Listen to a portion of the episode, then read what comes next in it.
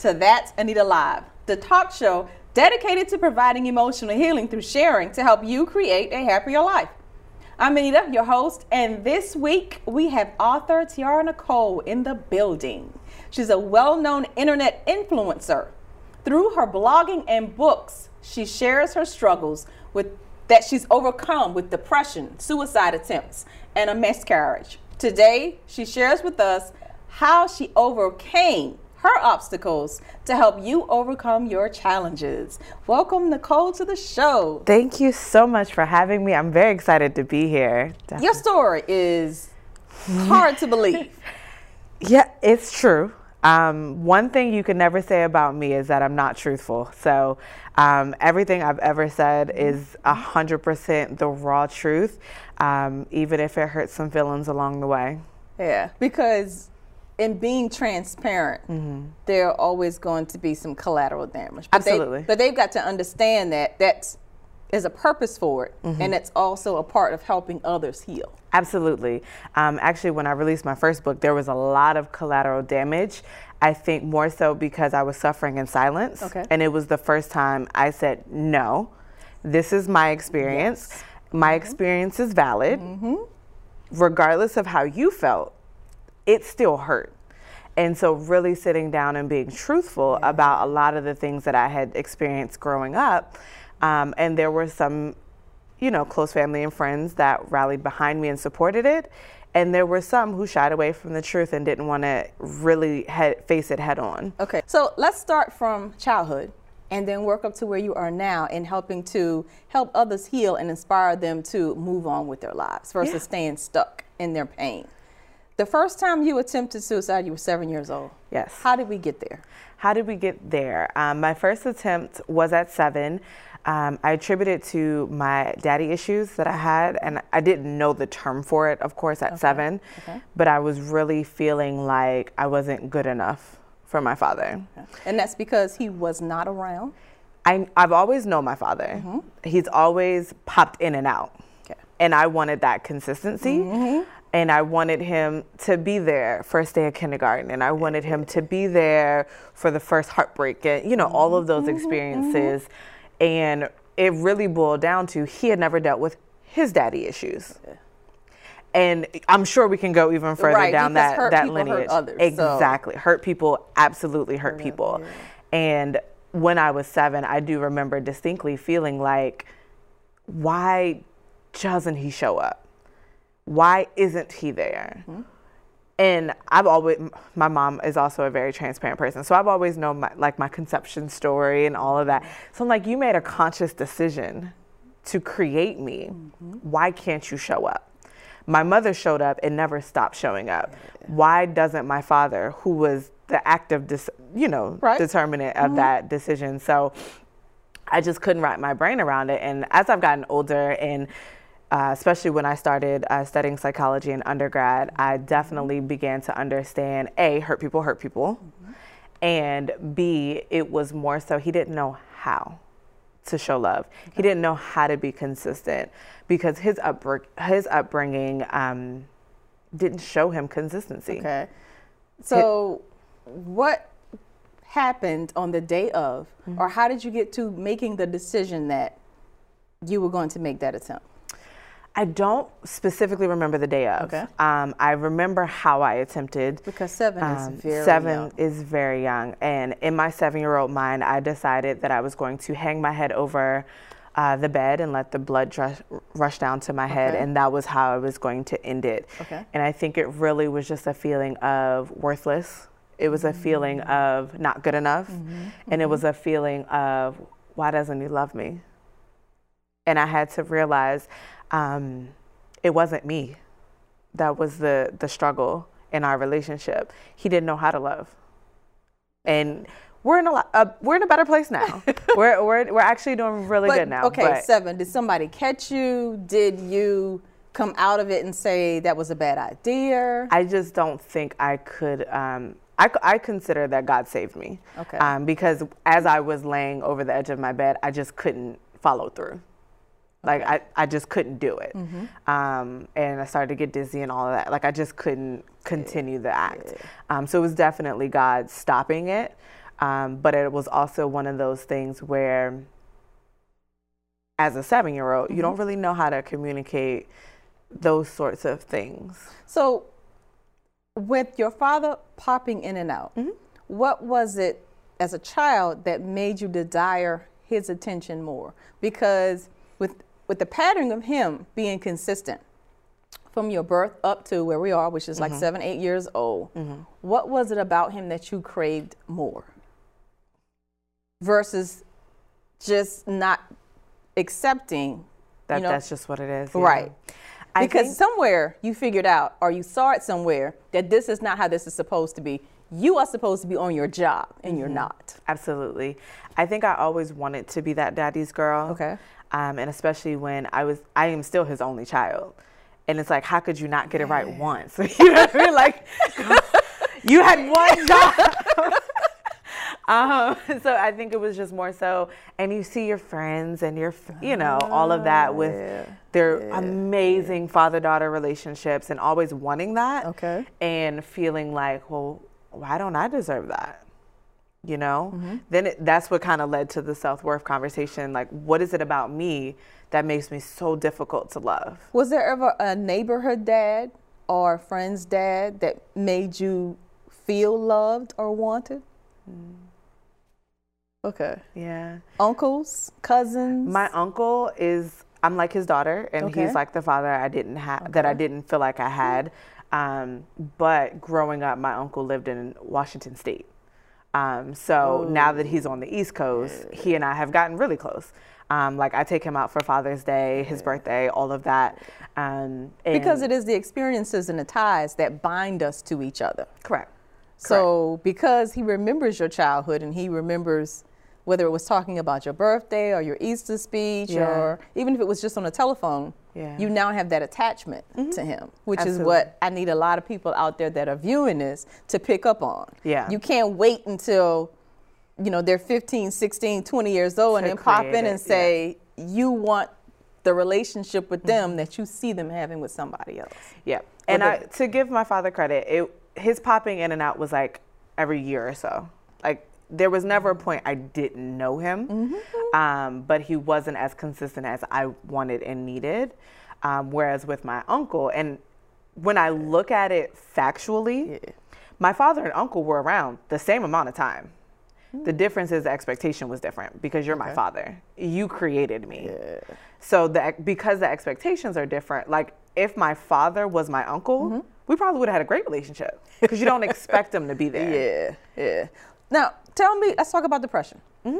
At what point or at what age did you know what the term depression meant? College when I was studying psychology. Okay. Absolutely. And you had a, you, did you have a moment where you looked back and thought, oh, that's what that was? Yes, um, I always felt that spirit. Couldn't really like put it into terms what was triggering it, how it was coming about, or anything like that. And the moment that really opened my eyes in college, sophomore year, um, I had a breakup with the love of my life um, at that time, and I developed an eating disorder. And anyone who knows me, I eat. So when I stopped and I couldn't eat and I couldn't hold anything down and I was feeling queasy and um, when I would try to eat, I couldn't keep eating and all of that. And uh, a friend of mine was like, I really need you to see someone. And uh, I went to Virginia Tech in undergrad and we had free mental health counseling available. So that was the first time I actually got the help that I needed. And that's when I started understanding the patterns. That's when I started understanding the triggers. Okay. And um, And then once you understood it and you look back over your life from that point, Mm-hmm. where do you think depression set in? definitely set in probably about five, six. Parents, I need you Yeah. to hear Yeah. what she's saying and what age that this all set in. Absolutely. Because we should not have eight, nine, and 10 year olds in our community committing suicide. Absolutely. And it breaks my heart. The reason it breaks my heart is because as an adult, we take their responsi- we take the responsibility of their food and clothes and mm-hmm. shelter very mm-hmm. seriously. Mm-hmm. But we minimize that responsibility that we have for their emotional development, for their healing, and understanding that children hurt too Yes. There there may not be logic to their pain, but mm-hmm. they feel it. Mm-hmm. And so we have to stop minimizing that. We have to listen. And we in the Christian community have to do more than pray. Prayer works, but faith without works is dead. Mm-hmm. So we have to do our part and get these children the help that they deserve. For sure. Five, six. Yes, ma'am. Yes, ma'am. What would you say to a parent that currently has a five or six year old that they are telling, snap out of it? Or go play with your friends? Or didn't I buy you that doll baby you wanted? Or, or um, we'll take you to the church and pray for you, have uh, the pastor, the priest, or the imam pray over you, and then move on with life because this is done. What action would you tell them to take? Absolutely, child psychologist. And the reason I say that is first and foremost, it's available.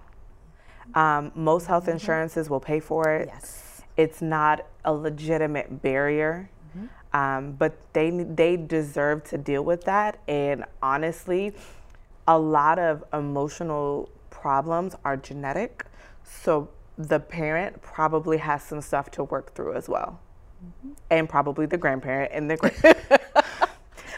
but honestly and truly like Yes. we we need we as a black community need to mm. stop thinking that therapy is for crazy people. Mm-hmm.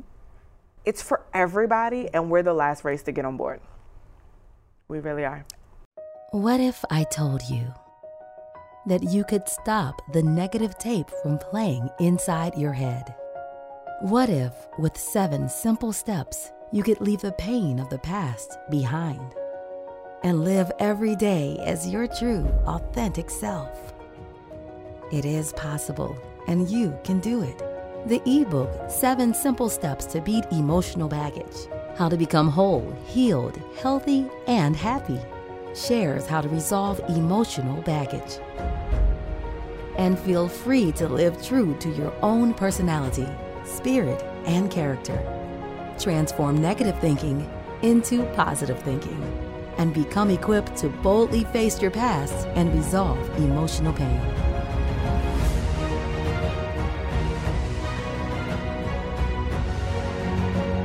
Get your free copy at thatanitalive.com slash ebook.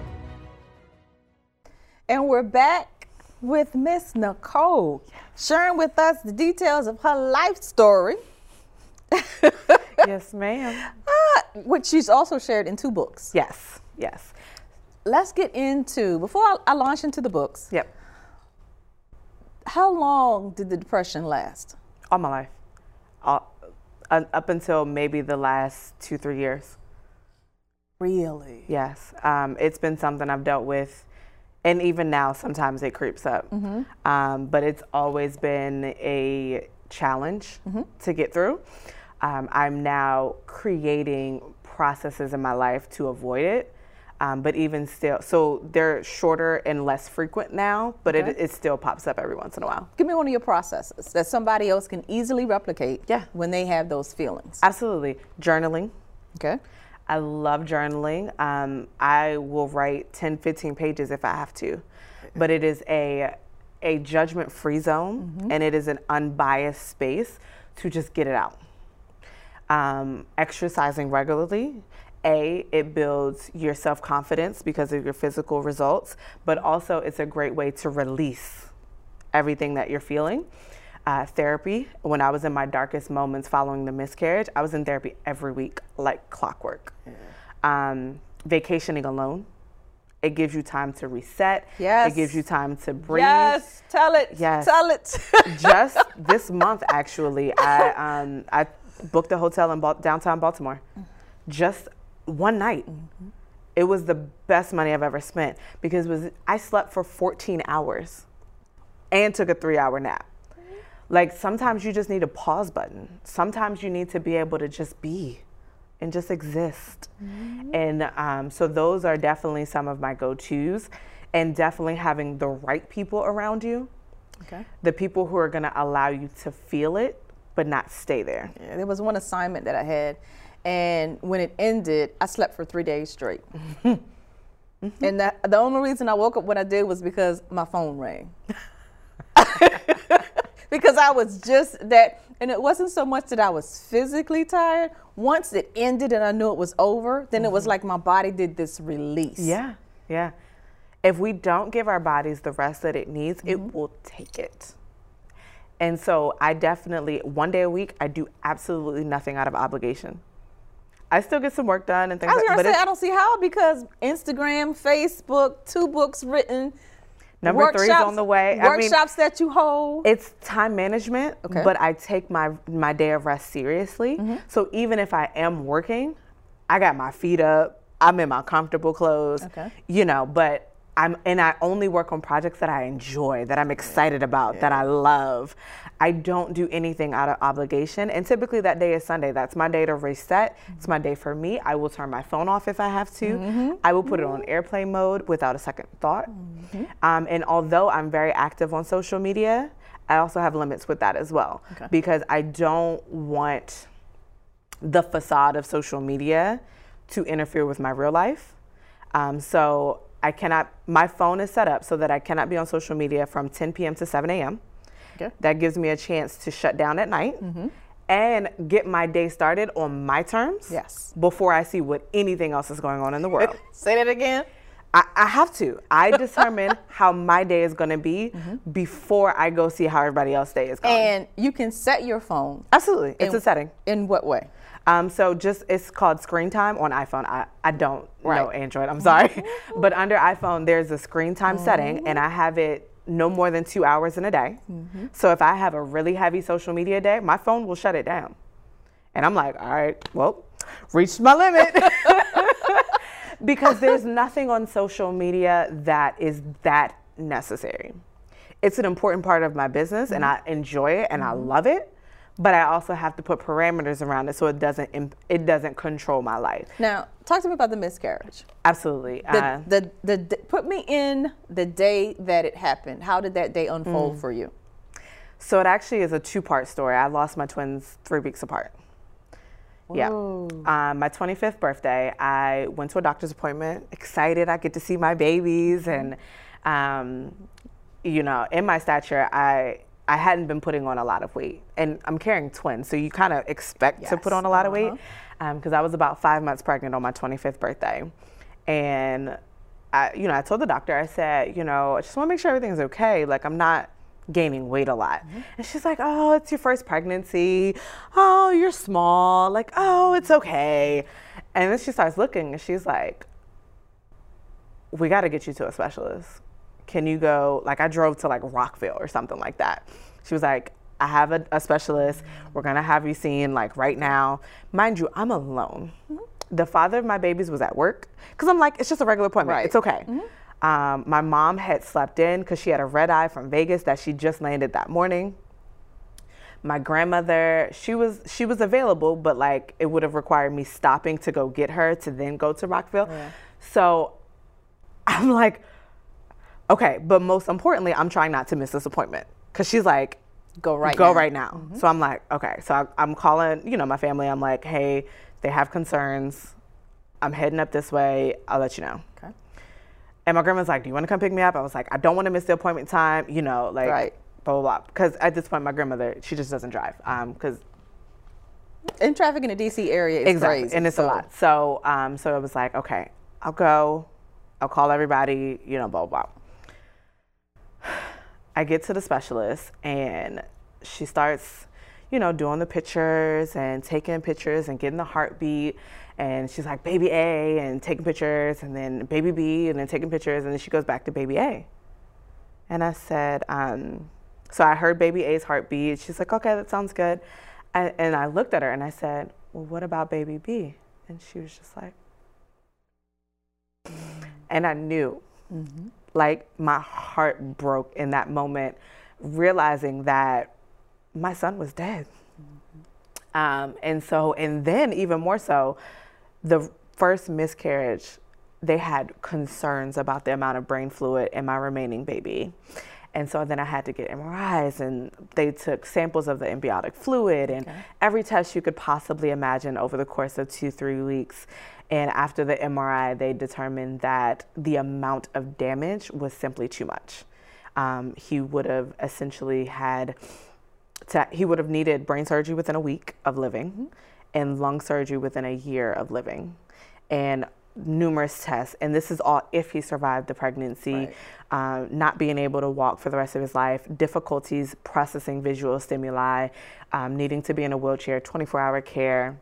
And I just could not bring my son into the world knowing he would hurt for the rest of his life. Mm-hmm. Um, so I decided to deliver both of the twins.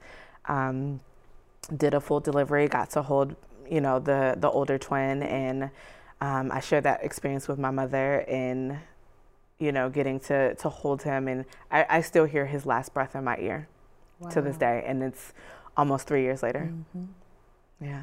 And you shared that very yeah. explicitly in your book. Yes. And uh, When Life Gives You Lemons, I talk about the details of it because it's, it was the worst, like, that was the worst thing I had ever experienced um, aside from the depression, aside from the suicide, the daddy issues, the low self-esteem, mm-hmm. that was the lowest I had ever been, because it, I had to learn how to breathe again. Because of what the the emptiness that you felt because yeah. of the loss. Absolutely.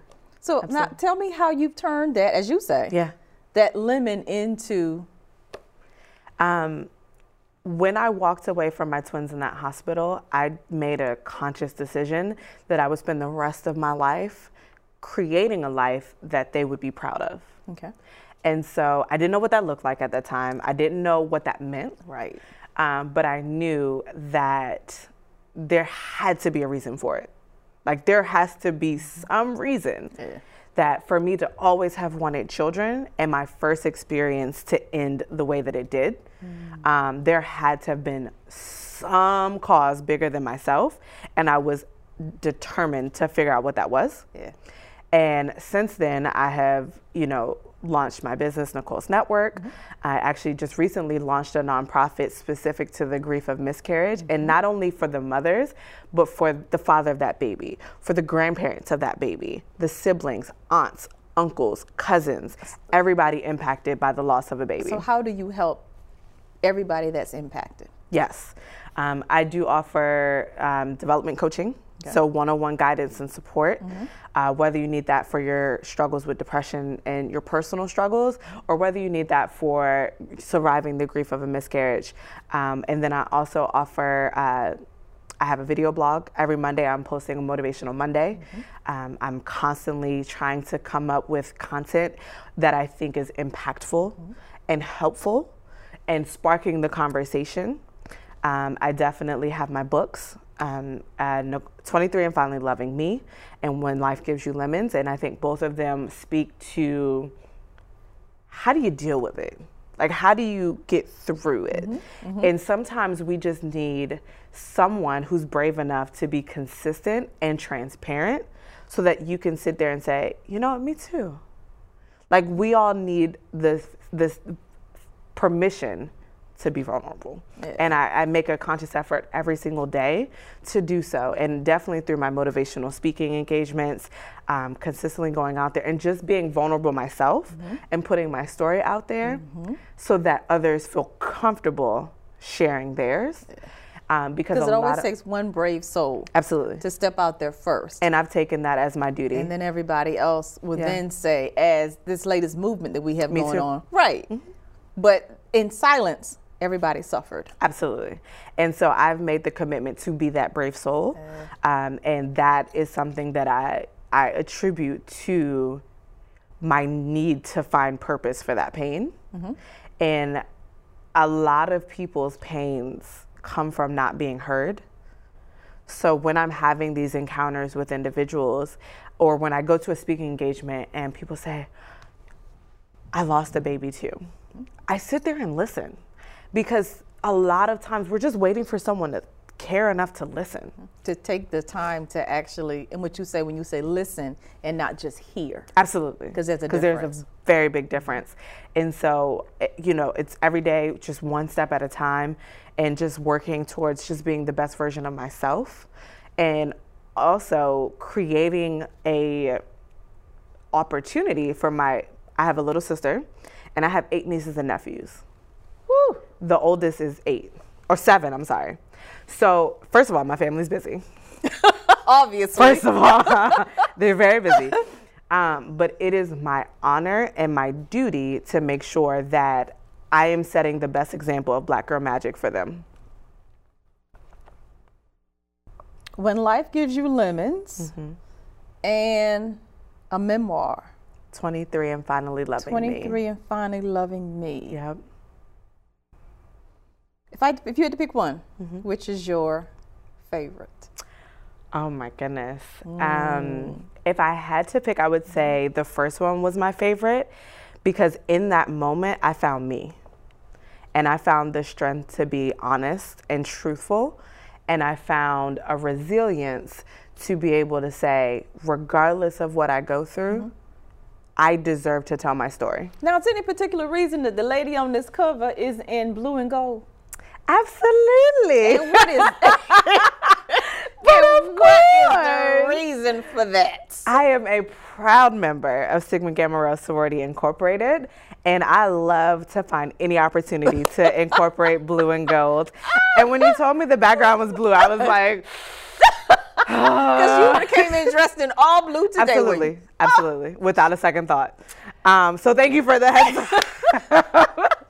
But I definitely would have, for sure. Since launching Nicole's network in 2016, she has found fulfillment in sharing her story in the hopes of helping others. Nicole is open, as you can see, very. She's very open, transparent, and committed to helping others with their personal development. In 2019, she launched her nonprofit, Life After Loss, aimed at serving the one in four women who will suffer the loss of an infant. To reach out to Nicole, find her on Instagram at Nicole's Network. I'm Anita, your host. Be sure to check out thatanitalive.com for where and when to see our next episode.